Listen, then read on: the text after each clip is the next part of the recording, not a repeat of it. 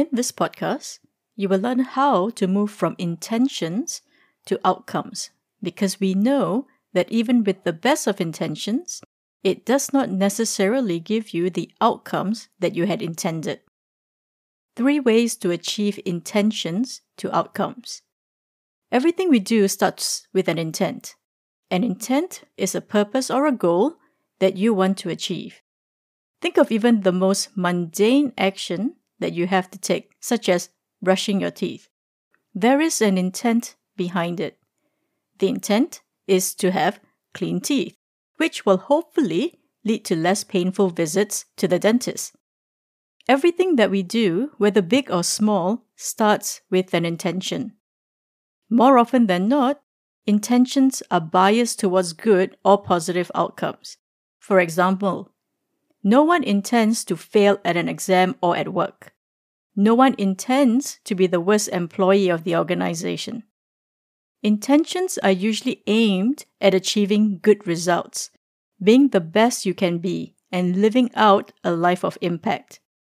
However, we all also know that intention in itself is not enough. For example, I have an intention to be fit and to be able to run 5Ks. If I never action on that intent, no amount of intentions will help me to achieve that goal of being fit and to be able to run 5K. Therefore, intention needs to be coupled with actions. The other way intent is received is how it is perceived. How does someone else perceive or receive your intentions? For example, you might intend to give someone positive feedback. However, the delivery or how you communicate the feedback could be harsh, which leaves the other person hurt and confused with your intentions. This is a simple example of how an intention does not line up with the outcome.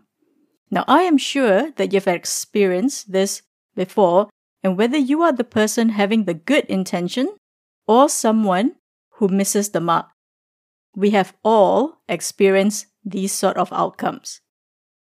What can we do to help minimize the gap between intentions and its outcomes? I think that there are three ways that we're able to help minimize the gap, and they are 1. Start with clear and simple intent. 2. Prepare how you would action and communicate your intent. 3. Be alert and watch for the responses. I am Lisa Lum, and my goal is to help you discover new ways to develop your skills by challenging perceptions and sharing experiences that you can learn to enhance your everyday. To find out more, check out lisalumcoach.com. Start with clear and simple intent. This might seem like a very obvious first step.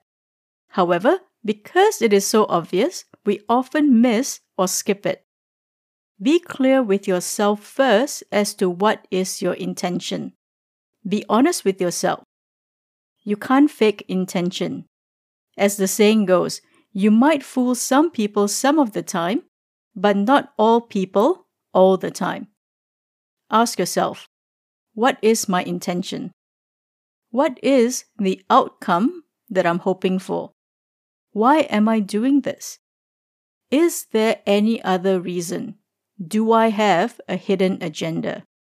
Clarity and honesty around your intent is critical because that is what people will perceive. Don't forget, we all have a spidey sense that is able to sense danger or when someone is not being honest.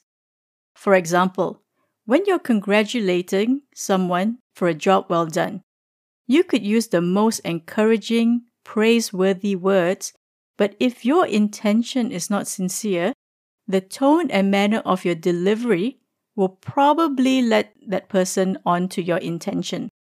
However, if your intention is sincere, even with the least number of words that you use, you might still be able to communicate and achieve the outcome that you had planned for.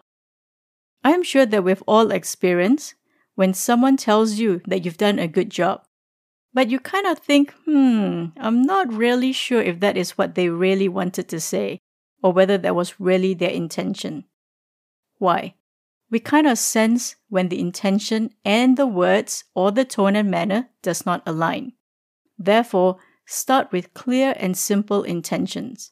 Be honest about your intentions. State your intentions upfront. Number two, prepare the action and communication plan. That's right, you need to be prepared, especially during a more formal setting such as a feedback session.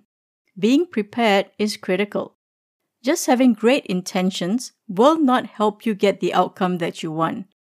This step is most critical in ensuring that the gap between your intentions and the outcome is minimized. For example, if you're going to have a tough feedback session with an employee because of performance gaps, you will need to be very clear on your intentions and then be prepared on how you want to communicate that in the most respectful clear, and supportive manner. If your intention is to help the employee close the performance gap, then you will need to be very clear in how you communicate those gaps while providing guidelines or a support framework to help the person develop or build the skills that are required to perform well. How you communicate that intent is critical. This is usually the area where intention to help is usually received negatively. The execution or delivery is where we usually fall short. Either it's words that are used or the tone and manner in which we deliver. I also think that one of the most important thing that we need to look out for is how we say it, the manner and tone. Because as we all know, we receive or perceive information not just from the words itself, but also in the subtle body language that comes with it.